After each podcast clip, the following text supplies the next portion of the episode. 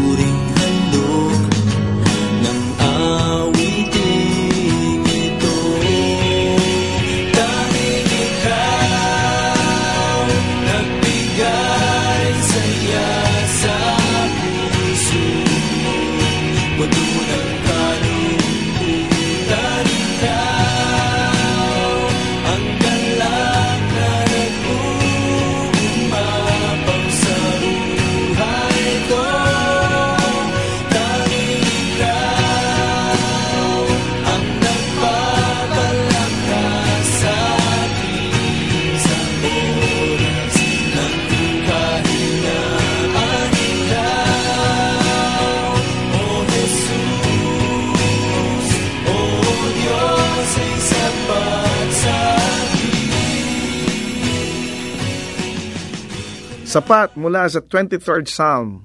Isang magandang magandang araw pong muli sa inyong lahat, mga giliw namin tagapakinig. Kayo nakikinig sa ating programang Pag-asang para sa iyo. Ako muli si Rodel Lacson at ako inyong mga kasama sa loob ng 30 minuto o kalahating oras na pagsasaliksik at pag-aaral ng salita ng Diyos. Kumusta po kayong lahat dyan? Ang ating dalangin ay nasa mabuti kayong kalagayan, kayo ay walang mga sakit, and everyone is uh, up and uh, about, you know, uh, kailangan po natin talagang maging masigasig, kailangan nating maging active palagi, no. Sabi nga, kapag tayo raw ay hindi na naggumagalaw, no, baka atakiin tayo sa puso. Kaya kailangan galaw-galaw, kaya kailangan lakad-lakad. Ugaliin nating mag-exercise, no, kung kayo po'y may mga uh, oras naman na gawin ito every morning o every day, no? Maglakad-lakad lang kahit mismo sa loob ng mga bahay natin, pwede tayong mag-exercise, we can move around, uh, stretching ng ating mga muscles, ng ating mga legs, ng ating mga arms,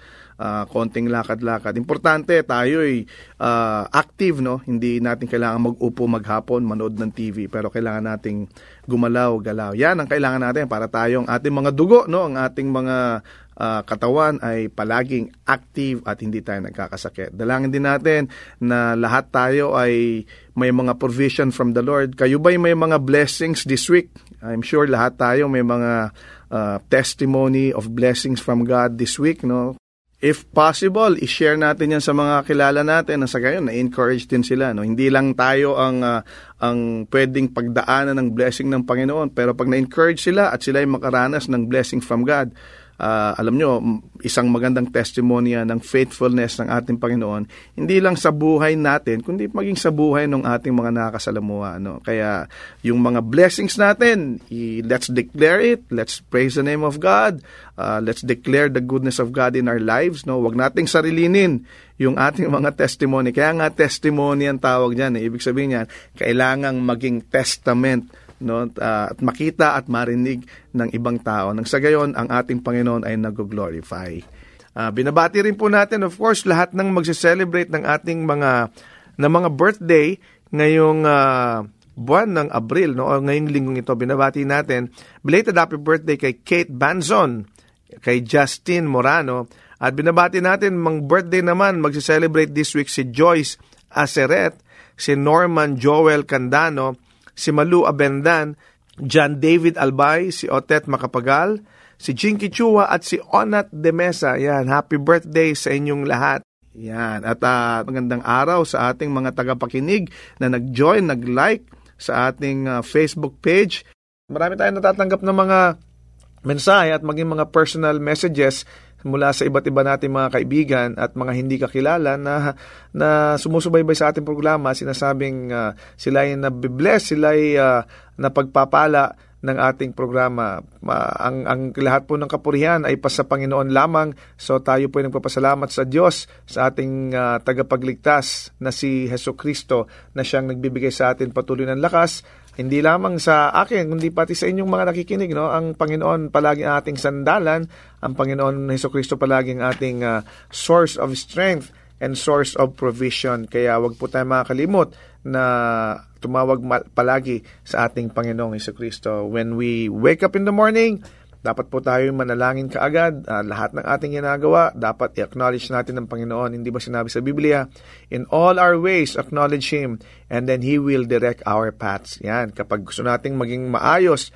at maging malinaw ang ating, ang ating dinadaanan, ating nilalakaran, ating nilalakbayan sa pang-araw-araw nating buhay, dapat natin acknowledge ang ating Panginoong Kristo, ang ating Diyos na tagapagligtas. Minabati rin natin ating mga kaibigan na patuloy at palagi nakikinig sa atin. Of course, si Pastor Bongko Ngayo, na si Pastor uh, Pastora uh, Flor Samson, ng sila mga taga Montalban, San Mateo area na palagi nakikinig sa atin. Of course, si Pastor Rick Alay, uh, si uh, Pastor Menen Roque, maging si Pastor Romel Rio Dique. Maraming maraming salamat sa inyong lahat na patuloy na nakikinig Binabati natin lahat ng mga taga-AP Media, taga-ICI, ministries na patuloy na nakikinig sa ating programa.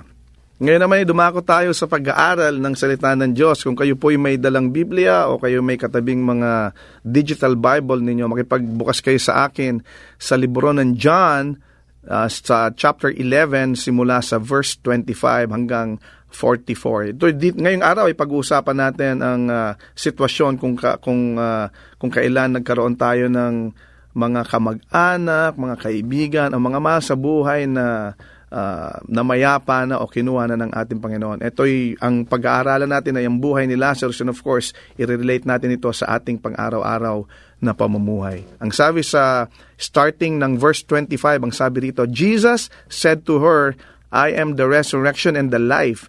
The one who believes in me will live even though they die, and whoever lives by believing in me will never die. Do you believe this? Yes, Lord, she replied. I believe that you are the Messiah, the Son of God who is to come into the world.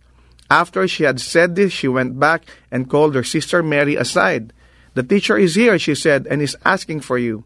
When Mary heard this, she got up quickly and went to him. Now Jesus had not yet entered the village, but was still at the place where Martha had met him. When the Jews who had been with Mary in the house, comforting her, noticed how quickly she got up and went out, they followed her, supposing she was going to the tomb to mourn there. When Mary reached the place where Jesus was and saw him, she fell at his feet and said, Lord, if you had been here, my brother would not have died. When Jesus saw her weeping and the Jews who had come along with her also weeping, he was deeply moved in spirit and troubled. Where have you laid him? he asked. Come and see, Lord, they replied. Jesus wept. Then the Jews said, See how he loved him? But some of them said, Could he not open the eyes, or could not he who opened the eyes of the blind man have kept this man from dying? Verse 38 Jesus, once more deeply moved, came to the tomb. It was a cave with a stone laid across the entrance. Take away the stone, he said. But Lord, said Martha, the sister of the dead man, by this time there is a bad odor, for he has been there four days. Then Jesus said, Did I not tell you that if you believe, you will see the glory of God? So they took away the stone. Then Jesus looked up and said, Father, I thank you that you have heard me. I knew that you always hear me, but I said this for the benefit of the people standing here, that they may believe that you sent me. Verse 43 When he had said this, Jesus called in a loud voice, Lazarus, come out! The dead man came out, his hands and feet wrapped with strips of linen and a cloth around his face. Jesus take, said to them, Take off the grave clothes and let him go. Ayan, nabasa po natin yung storya dito no kung saan namatay na si si Lazarus no and uh, uh, nabalitaan ito ni Jesus pero hindi kaagad pumunta si Jesus. Na ngayon, nung pagpunta dun sa village na yon, sinalubong siya ni Martha at saka ni Mary at sinabi sa kanya, Lord, kung dumating ka sana ng mas maaga, hindi sana namatay si Lazarus na aming kapatid. At dito nga nakita natin na umiyak si Jesus. Siya mismo ay umiyak dahil sa pagmamahal niya sa kay, kay Lazarus at sa magkakapatid na ito. No? At kaya nga sinabi ng mga taong nakapaligid, mahal na mahal ni Jesus si Lazarus. At nakita natin kung paanong binuhay ni Lazarus, ah, ni, ni, ni Kristo si Lazarus. No? Pumunta sila dun sa grave at sinabi niya, roll away the stones. And then he called out to Lazarus. He said, Lazarus, come out. And then the dead man came out. Nakatali pa nga ito, no? Nakarap pa ng mga, ng linen, ng mga may damit pa na nakabalo sa kanyang muka. Kaya sabi niya, tanggalin nyo ang kanyang grave clothes and let him go. At nakita nga natin dito ang milagro ng pagkabuhay ni Lazarus. Alam nyo, lahat ng pamilya, every family, faces death. Lahat tayo magkakaroon ng isang mahal sa buhay na isang araw sa, sa, sa kabilang buhay no, o mamamaya pa. At ito yung pinaka malungkot uh, sa karamihan ng pamilya. Ito yung pinaka malungkot at pinaka uh, tender na moment para sa ating lahat. Bakit? Kasi ang kamatayan o ang death, no, it claims loved ones of all ages. Kahit anong edad ka, ikaw man ay isang taon o kapapanganak pa lang, o ikaw man ay 70 o 80 years old, no, lahat tayo, dadat na ng kamatayan, lahat tayo mamawala. Pero how can we survive kapag ang kamatayan ay kinuwang isa sa ating mga mahal sa buhay? At nakita nga natin dito, ito yung kalagayan ni Mary at saka ni Martha, na kapatid ni Lazarus. No? Si Lazarus na namatay, ito ang pamilya na mahal na mahal ng ating Panginoon. Kaya nga nakita natin na umiyak pa mismo si Jesus, hindi ba? Uh, tapos tinawag nila si Jesus at nakita nila uh, na namatay na nga si Lazarus. Pero may mga katotohanan dito no? Kapag ang ating mga puso na pwede nating matutunan sa ating pag-aaralan today no? Na kapag ang ating mga puso ang ating ating kalooban ating espiritu are broken no? Kapag tayo ay talagang malungkot na malungkot ano ba ang dapat nating tandaan? Unang-una sa verse 35 ang sinabi rito Jesus wept no? Ito nga ang pinakamaikling verse sa Bible eh.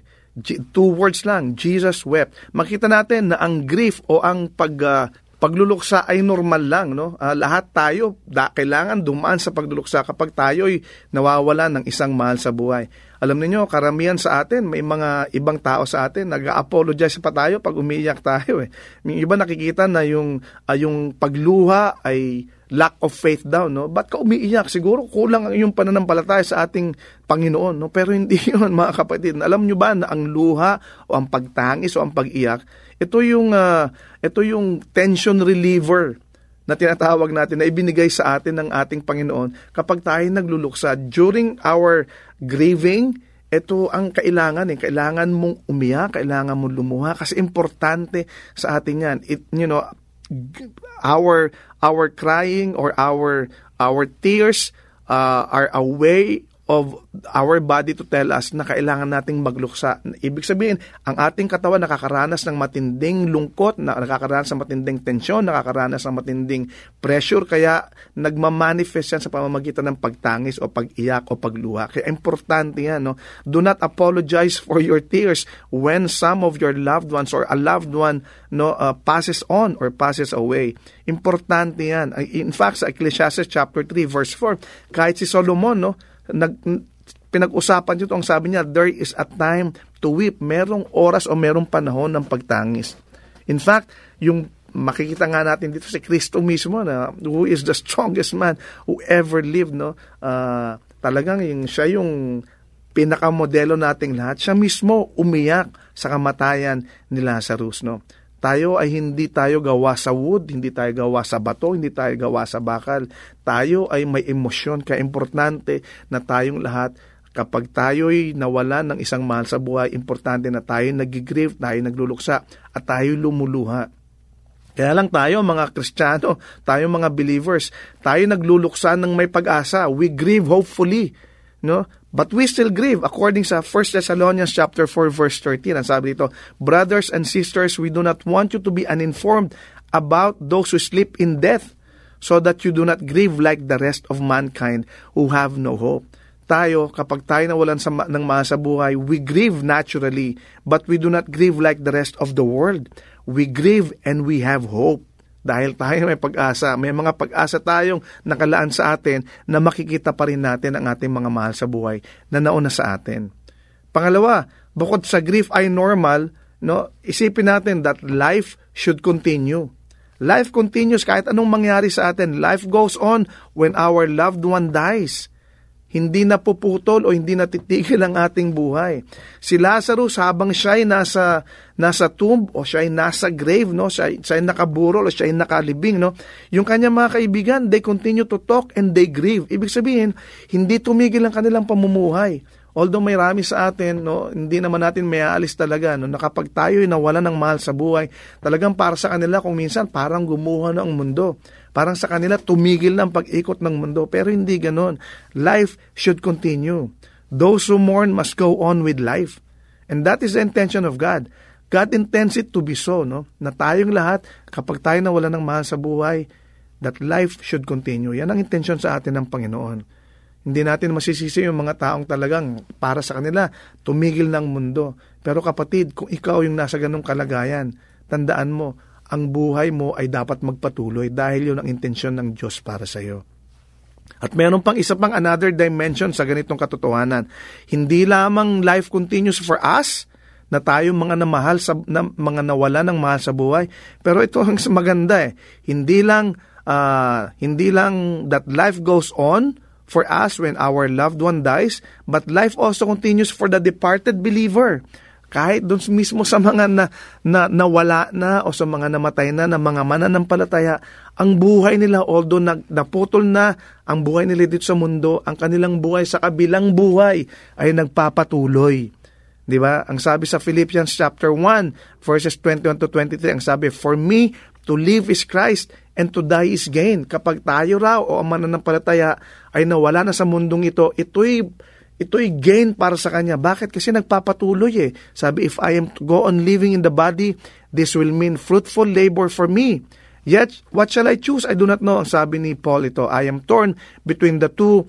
I, de- I desire to depart and be with Christ, which is better by far. Mas mabuti raw yung tayo yung pamunta na kay Kristo kaysa tayo mamalagi dito sa mundong ito.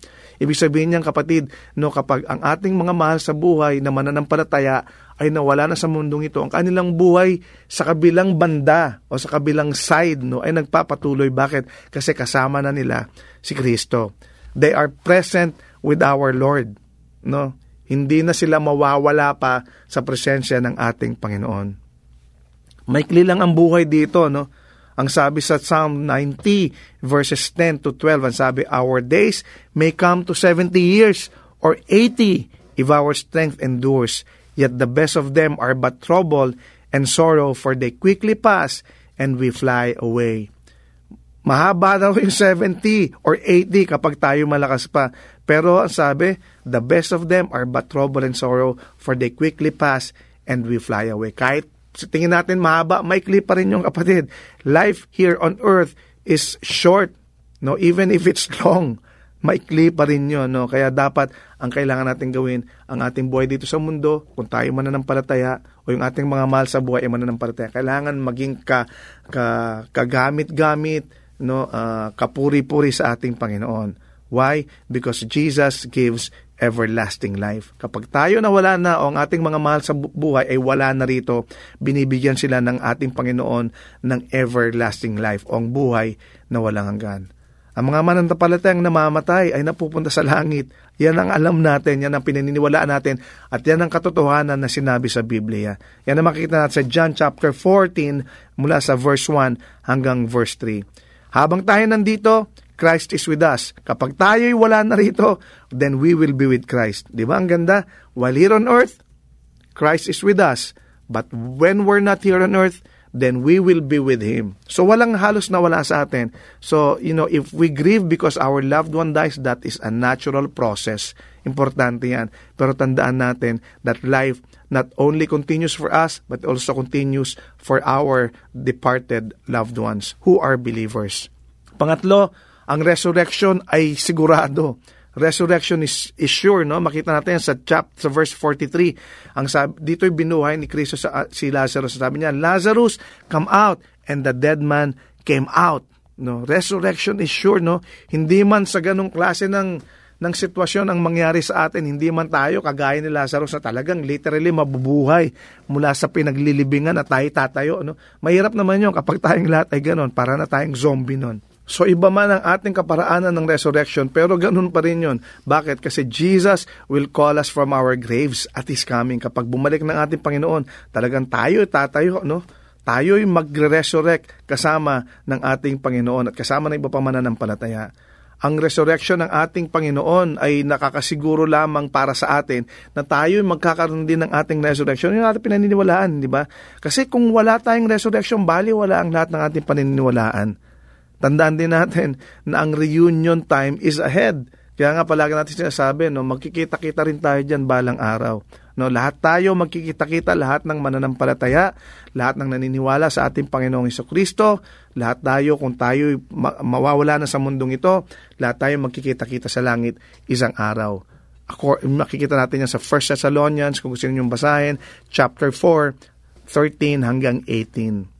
Lahat tayo may kanya-kanyang kaparaanan ng resurrection o ng pagkabuhay na muli.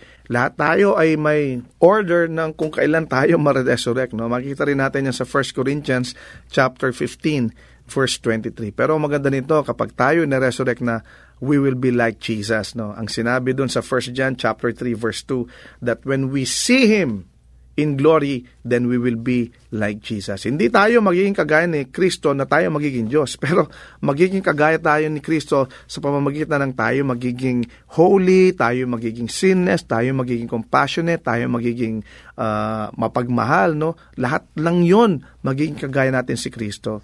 'Yun ang kasiguruhan ng ating resurrection mawawalan tayo ng mga mahal sa buhay. Lahat ng pamilya magkakaroon ng experience sa, sa, sa death, no? Pero tandaan natin, no, na ang grief ay normal, life continues, and that resurrection is sure. Lahat ng mga mahal natin sa buhay na nauna sa atin, makikita natin sila. Magkakaroon tayo ng great reunion in heaven, and that will happen one day. God understands the loss of loved ones. Huwag nating isipin na tayo lang ang nagigrieve at hindi naintindihan at hindi nararanasan ng ating Panginoon ang pagkawala ng ating mga mahal sa buhay. Tanda natin, ang ating Panginoong Diyos mismo, ibinigay niya ang kanyang kaisa-isang anak no? para mamatay. Kaya alam ng Panginoon yung sakit, alam ng Diyos kung papaano ang dinaraanan ng isang nawala ng mahal sa buhay. Dahil siya mismo ibinigay niya ang kanyang kaisa-isang anak na si Jesus at nawala sa kanya. He knows the pain, he knows the experience, he knows the journey, and he knows you know, yung, yung sakit ng kalooban ng mawala ng mahal sa buhay. Pero sa kabila ng mga karanasan natin ito, tandaan natin that God's grace is sufficient even for this. No? Ang sabi sa 2 Corinthians chapter 12, verse 9, and I will end with this. But he said to me, My grace is sufficient for you, for my power is made perfect in weakness in weakness. Therefore, I will boast all the more gladly about my weaknesses so that Christ's power may rest on me. Ang grasya daw ng ating Panginoon ay sufficient, ay sapat para sa atin. So sa lahat ng ating nararanasan, sa lahat ng sakit na ito, makakaasa tayo na ang grasya ng Panginoon ay naroroon. Tayong lahat manalangin.